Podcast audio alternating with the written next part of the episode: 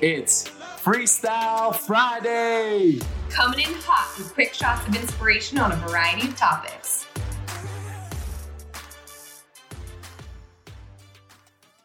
Okay, I'm going to be real with y'all.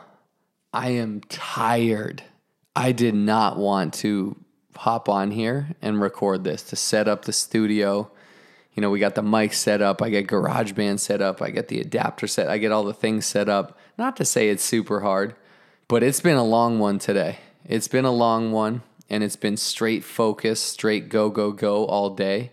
It's it's only 7 p.m. at the time I'm recording this. But I was up at 5.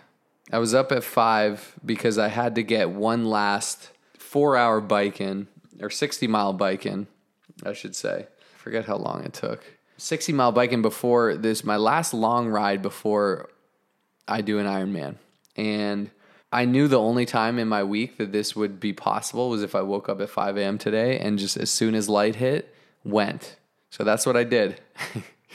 so up early, not not a ton of sleep last night. Sometimes you got to sacrifice sleep, and I think I rode for about three hours, 20 minutes, three and a half hours, something like that. It was great. It, it is awesome to be up early with the birds and it's still and the sun was rising over the mountains. It was incredible. But it was tiring too, right? It takes a lot of energy out of you. It's no small feat. And so then I get back and I'm going right into calls, right into the rest of my day because I got responsibilities, I got goals, I got business, I got life to build. It's not like I just, you know, get a workout in and rest. Shout out to last week's episode, rest at the end, not in the middle. I had a busy day packed in. I had a huge opportunity call tonight that I set up and scheduled. It was a panel of us that I had to prepare and kind of prep and script out and write out and, you know, kind of understand how it was all going to work. So a lot of time, energy and focus and emotion went into that. You know, I had a lot of calls today, a lot of things. Anyways, not to talk about myself, but to say the point of this being, you're not always going to feel motivated or inspired or energetic to do the things you need to do. If you wait for motivation or inspiration or that feel good moment to do what you have to do, opportunity will have passed you. You can't wait for that. You can create it. You know what I did? I, I, I threw on some a quick five minute motivation. I I did my best to get into state, but I'm here acknowledging like I am I'm tired. I did not want to do this, but I made a commitment to doing this. And what came of it is this uh, message inside of wow, I can't just do it when it feels right. I can't just go to work, put in the work when I feel good because we're not always going to feel good. You know what I've realized about successful people? They master the mundane.